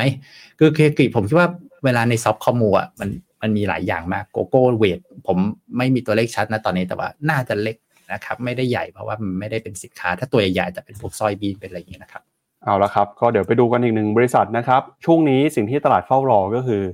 การประกาศผลประกอบการของบริษัทจดทะเบียนที่ปีนี้เนี่ยเป็นต้องบอกไม่ใช่แค่ปีนี้ตั้งแต่ปีที่แล้วนะฮะ บริษัทนี้นะครับยังคงรายงานตัวเลขผลประกอบการที่เอ่อทำให้หลายคนเนี่ยเฝ้ารอดูเพราะว่าราคาหุ้นเขาปรับตัวขึ้นมาอย่างร้อนแรงก็คือหุ้นของ NVIDIA ครับล่าสุดนะครับราคาหุ้น NVIDIA เนี่ยทะลุแซงหน้า Amazon มาแล้วครับ Market Cap ขึ้นมาแต่ 1.78 ล้านล้านเหรียญนะครับขณะที่ Amazon ตอนนี้ Market Cap อยู่ที่ประมาณ 1.75 ล้านล้านเหรียญครับแล้วก็สาเหตุนะครับที่ทำให้ NVIDIA Market Cap พุ่งขนาดนี้ก็คือแน่นอนครับธุรกิจชิปเซต AI นะครับที่ยังคง ได้รับความสนใจอย่างต่อเนื่องเลยครับ จากกระแสชิปเซต AI นะครับทำให้คาดการณ์กันว่า ผลกำไรของ NVIDIA ที่จะประกาศกันนะครับ ในช่วงของวันที่ 21 กุมภาพันธ์นี้จะออกมา 118%เติบโตนะครับในฝั่งของยอดขายทะลุ 59,000 ล้านเหรียญไม่ได้ โดยจะเห็นว่ารอบ 12 เดือนที่ผ่านมาครับราคาหุ้นของ NVIDIA ทะลุบวกขึ้นไปแล้วนะครับกว่า 246%ขณะที่ราคาหุ้นของ Amazon นะครับเพิ่มขึ้นได้น้อยกว่า คือเพิ่มขึ้นได้เพียงแค่ประมาณ 78%เท่านั้น ตลาดยังคงเฝ้ามองนะครับว่า NVIDIA เนี่ยจะสามารถสร้างผลประกอบการในไตรมาสล่าสุด ได้เติบโตมากกว่าที่คาดไว้หรือเปล่า แต่ที่แน่ๆคือราคาหุ้นก็พุ่งขึ้นมาตอบรับไปแล้วนะครับ ใครที่มีหุ้น NVIDIA อยู่หรือมีหุ้นเจ็ดนางฟ้าอยู่ ก็คงจะได้อานิสงส์แล้วก็พอโตกันไปตามๆกันจากราคาหุ้นที่บวกขึ้นมาได้ถึงกว่า 200%ในรอบปีนี้ครับ ก็ NVIDIA ก็นะครับ จริงๆเมื่อคืนเนี่ยเพิ่งมาดูนะก็แบบถ้าดูดีๆก็ NVIDIA เมื่อคืนย่อนิดเดียวเอง นะครับ แม้จะตกใจกับเรื่องเฟดนะครับ ก็หมายความว่าอะไรหมายความว่า จริง ๆ แล้วเนี่ยปัจจัยของเฉพาะตัวนะของความเรื่องของ AI เรื่องของความคาดหวังต่องบเนี่ย ยังเป็นเรียกว่ายันยันคุ้มครอง NVIDIA นะครับ ให้ค่อนข้างแข็งแล้วก็ยืน outperform กับตลาดได้นะครับ แต่ก็เดี๋ยวไปพิสูจน์กันนะครับ ในช่วงวันที่ 21 นะครับ แล้วก็แต่ว่าผมคิดว่าช่วงนี้ในครึ่งปีแรกนะส่วนใหญ่ analyst ก็ยังมองโมเมนตัมของเกิดนี้ของ NVIDIA ไปในทางที่ยังดีอยู่นะครับ ส่วนครึ่งปีหลังเดี๋ยวก็ไปว่ากันอีกทีนะครับครับแล้วก็อีกหนึ่งบริษัทครับที่รายงานผลประกอบการกันไปเมื่อวานนี้ก็คือ Lyft นะครับ Lyft เนี่ยเป็นผู้ให้บริการ ride hailing หรือว่าเรียกรถยนต์ขนส่งฮะก็มีตั้งแต่รถยนต์ขนส่งนะครับ มีส่งอาหารด้วยนะครับ แล้วก็มีรถยนต์ในรูปแบบต่างๆ ปรากฏว่าเมื่อคืนนี้หลังจากรายงานเนี่ยราคา after hour ครับ ตอนที่เขาเปิดงบออกมา บวกขึ้นไปถึง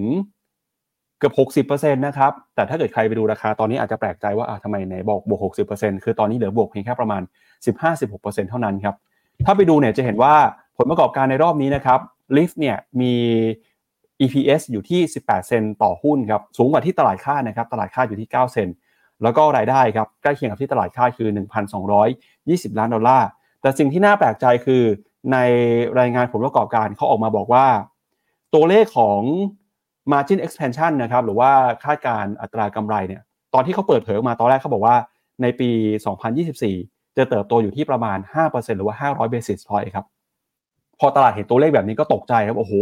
โตขึ้นมา 5%เลยฮะทำให้มีแรงซื้อในช่วง after hour ดันราคาบวกขึ้นไปได้ถึงเกือบ 60% แต่สักพักหนึ่งเนี่ย CFO ออกมาแก้ข่าวนะครับออกมาพูดทันทีใน e a r n i n g call เลยครับบอกว่าไอ้ตัวเลขที่บอกโต 5%เนี่ยผิดนะ จริง ๆ มันต้องเป็นตัวเลข 0.5%คือจาก 500 basis point ครับเหลือเพียงแค่ 50 basis point คือหายไป 10 เท่าตัวครับก็เลยทำให้ราคาเนี่ยที่พุ่งขึ้นมา 60%นะครับลงมาเหลือบวก after hour เพียงแค่ประมาณ 16%เท่านั้นนะครับแต่นั้นก็ตามแนวโน้มของ Lyft นะครับก็ยังคงเห็นการเติบโตที่ดีอย่างต่อเนื่อง ชาวอเมริกันเนี่ยก็มีการจับจ่ายใช้สอยนะครับ มีการเรียกรถยนต์นั่งรถลิฟต์กันมากขึ้น ก็ทำให้บริษัทนะครับค่อยๆ เห็นรายได้ฟื้นตัวขึ้นมา แล้วก็กำไรเนี่ยยังคงเติบโตขึ้นมาได้อยู่นะครับแม้ว่าตัวเลขจะผิดพลาดก็ตาม แต่ราคาก็ยังบวกได้อยู่ครับแม้ว่าจะบวกน้อยลงนะครับจากบวก 60%เหลือบวกเพียงแค่ประมาณ 16%เท่านั้น คือผมไม่แน่ใจว่ารายงานงบพลาดกันขนาดนี้นี่จะมีบทลงโทษอะไรหรือเปล่านะครับ เพราะว่าพลาดแบบบวก 500 basis point เหลือบวกเพียงแค่ประมาณ50 basis point ครับพี่ยงนั่นสินั่นสินะครับก็ลิฟต์เนี่ยนะครับให้ดูดิราคาดาที่คุณปั๊บว่าเนี่ยนะครับ ก่อนปิดตลาดก็16เหรียญใช่ไหมนะครับแล้วสิบสองเหรียญนะแล้วก็ตอนเที่ยงนะครับ ตอนที่เอ่อ after เอาแล้วบอกว่างบดีดีดีดีทิปดีลงรวงนะเดียดไปเกือบ20เหรียญนะครับแล้วก็กลับมานะครับ แต่ว่าลองดูภาพยาวๆจริงๆลิฟต์ก็เหนื่อยนะเหนื่อยเหนื่อย นะครับลิฟต์เนี่ยคล้ายๆกับ Uber อะมันคือคู่แข่งของ Uber ถ้าใครเคยไปอเมริกาแถวแคลิฟอร์เนียอะไรเรียกเรียกดีก็เรียกลิฟต์นะครับ ก็เอ่อสิบสองเหรียญนะครับอันเดอร์ผมไปเช็คดู Uber นะนะครับ ก็ไม่ได้ส่องดูไปสักพักก็โอ้โหกลับทางกันเลย Uber ก็มาได้ไกลมากนะก็บ่งบอกเลยว่าเอ้ยธุรกิจเนี่ยนะครับใครกำลังเป็นผู้ชนะตลาดก็บอกสิ่งนั้นอยู่ชัดเจนเนาะแม้ตลาดจะขยายตัวแต่ระยะยาวเนี่ย เจ้าใหญ่อย่าง Uber ก็ดูทางจะ โตเอาโตเอาแล้วโตกว่าเมื่อเทียบกับ Lyft นะครับครับไปดูราคากันหน่อยครับ เมื่อสักครู่นี้รายงานเรื่องของ NVIDIA ไปนะครับ ปัจจุบันเนี่ย NVIDIA ราคาตลาดเริ่มมองว่าเกินมูลค่าแล้วนะครับ ราคาปัจจุบัน 721 ดอลลาร์ ราคาเป้าหมายของ consensus นักวิเคราะห์อยู่ที่ 689 ดอลลาร์ มี downside นะครับประมาณ 4%ครับ ส่วน Lyft นะครับ ก็ส่วนใหญ่ยังคงให้คำแนะนำถืออยู่นะครับ ยังมีน้อยที่ให้คำแนะนำซื้อ แต่ราคาก็ upside ยังคงมีอยู่ตามมุมมองของนักวิเคราะห์นะครับ แล้วก็ไปดูกันกับประเด็นข่าวสุดท้ายของเราในวันนี้ครับก็คือ เรื่องของความโปร่งใสในตลาดหุ้นไทยนะครับ ล่าสุดทางตลาดหลักทรัพย์ ออกมาปรับเกณฑ์การเปิดเผยรายชื่อผู้ถือหุ้น ของบริษัทจดทะเบียนแล้วก็กองทัสรวมไปถึงกองทุนรวมโครงสร้างพื้นฐานด้วยนะครับโดยบอกว่าจะมีการเปิดเผยรายชื่อผู้ถือหลักทรัพย์ตั้งแต่ 0.5%ขึ้นไปนะครับ จากเดิมเนี่ยเขามีการเปิดเผยหลักทรัพย์รายใหญ่แค่ 10 รายเท่านั้น แต่การปรับปรุงกฎเกณฑ์ใหม่นี้นะครับจะมีการเปิดเผยรายชื่อผู้ถือหลักทรัพย์ตั้งแต่ 0.5% โดยจะเปิดเผยไม่น้อยกว่า 10 รายครับ คือตั้งแต่ 0.5%ขึ้นไป ถ้ามีใครถือหุ้นอยู่เกินเนี่ย ก็จะได้รับการเปิดเผยรายชื่อ ให้สาธารณะรับทราบนะครับ อันนี้อาจจะช่วยเป็นข้อมูลทำให้นักทุนทั่วๆไปเนี่ยสามารถดูได้ว่าหุ้นตัวไหนมีใครถืออยู่บ้าง มีคนไหนเป็นรายใหญ่ คนไหนเป็นผู้ถือหุ้นใหญ่ เพื่อจะประกอบการตัดสินใจ แล้วก็ช่วยเรื่องของการลงทุนได้ดีขึ้นครับพี่ยงครับก็ดีใจเนาะที่เห็นการปรับเกณฑ์การเปิดเผยข้อมูล ตัวนี้อีกครั้งหนึ่งซึ่งเดิมเนี่ย เราเคยเปิดเผยมากกว่า10ราย แล้วก็เดิมเดี๋ยวถือว่าเดิมก่อนหน้าเดิมในนี้อีกนะแล้วก็กลับมาเป็นมาเป็นสิบราย แล้วก็กลับมานะครับเป็นแบบใหม่นะซึ่งก็จะทำให้ผมว่าคือการเปิดอะไรยิ่งเปิดมากขึ้นอะก็ยิ่งเป็นประโยชน์ต่อนักทุนรายย่อยยิ่งมากยิ่งขึ้นนะครับ ก็ชื่นชมนะ แล้วก็ดีใจที่ที่ข้อมูลทั่วถึงกับนักทุนรายย่อยมากขึ้นนะครับครับซึ่งจริงๆข้อมูลเหล่านี้เนี่ยคุณผู้ชมสามารถเข้าไปดูได้ในเว็บไซต์ของตลาดหลักทรัพย์ได้เลยนะครับ ว่าหุ้นแต่ละตัวเนี่ยมี ใครเป็นผู้ถือหุ้นอยู่บ้าง แล้วก็ผู้ถือหุ้นแต่ละรายเนี่ยเขาเป็นใครยังไงนะครับ มีความสำคัญเป็นผู้บริหารหรือเปล่า หรือว่าเป็นนักลงทุนประเภทไหนก็เข้าไปดูได้ ถ้าเราเห็นว่าหุ้นตัวไหนมีใครถืออยู่ก็จะช่วยให้เราเนี่ยตัดสินใจเรื่องการลงทุนได้ดีมากขึ้นด้วยนะครับครับครับเอาละครับ ก็เดี๋ยวชวนคุณผู้ชมไปดูกันกับภาพของตลาดหุ้นเอเชียที่เปิดมากันอีกรอบหนึ่งนะครับ ก็ล่าสุดครับฮั่งเส็งลดช่วงลบลงไปแล้วนะครับ ตอนนี้ลบเหลือเพียงแค่ประมาณ 1%เท่านั้น จากลบ 1.7%ในช่วงเปิดตลาดนะครับ แล้วก็มีตลาดหุ้นที่รอเปิดอยู่เนี่ยนะครับ ก็มีคอสปีเกาหลีใต้ยังลบอยู่นะครับ แล้วก็วันนี้ให้จับตาอินโดนีเซียครับเขาจะมีการเลือกตั้งประธานาธิบดีนะครับ ก็ผมเข้าใจว่าตอนนี้ตลาดหุ้นอินโดนีเซียเปิดมาก็ติดลบเหมือนกันนะครับ จะเป็นยังไงต่อไปเรื่องผลการเลือกตั้งเดี๋ยวพรุ่งนี้เรามารายงานให้ทราบกันต่อในรายการ Morning Brief นะครับ ก็ ก่อนจากกันไปนะครับมีกิจกรรมที่น่าสนใจจาก FINNOMENA ครับอยากเชิญชวนคุณผู้ชมนะครับ วันพรุ่งนี้นะครับ 15 กุมภาพันธ์ FINNOMENA เนี่ยจะมีโปรโมชั่นครับ Happy Chinese New Year นะครับแจกอั่งเปาซองใหญ่รับปีมังกร สามารถเข้าไปกดโค้ดได้นะครับ เริ่มตั้งแต่วันพรุ่งนี้เป็นต้นไปเข้าไปดูรายละเอียดข้อมูลได้นะครับ ที่แอปพลิเคชันแล้วก็เว็บไซต์ของ FINNOMENA ก็โหลดแอปเข้าไปดูนะครับแล้วก็เลือกตรงโปรไฟล์ครับแล้วก็ไปดูที่โปรโมชั่น พรุ่งนี้คุณผู้ชมจะเห็นนะครับ แล้วก็สามารถเข้าไปกดรับสิทธิ์ได้ แล้วก็กดรับคูปองได้ครับในโลกของการลงทุนทุกคนเปรียบเสมือนนักเดินทาง คุณล่ะเป็นนักเดินทางสายไหน มีเงินแต่ไม่มีเวลา เลยไม่รู้ว่าจะเริ่มต้นเส้นทางสายการลงทุนยังไง วันนี้มีคำตอบกับ p h e n o m e n a Exclusive บริการที่ปรึกษาการเงินส่วนตัว ที่พร้อมช่วยให้นักลงทุนทุกคนไปถึงเป้าหมายการลงทุน สนใจสมัครที่ f i n o m e f i n o m e n a e x c l u s i v e หรือ line at f i n o m e n a p o r t คำเตือนผู้ลงทุนควรทำความเข้าใจลักษณะสินค้า เงื่อนไขผลตอบแทน และความเสี่ยงก่อนตัดสินใจลงทุน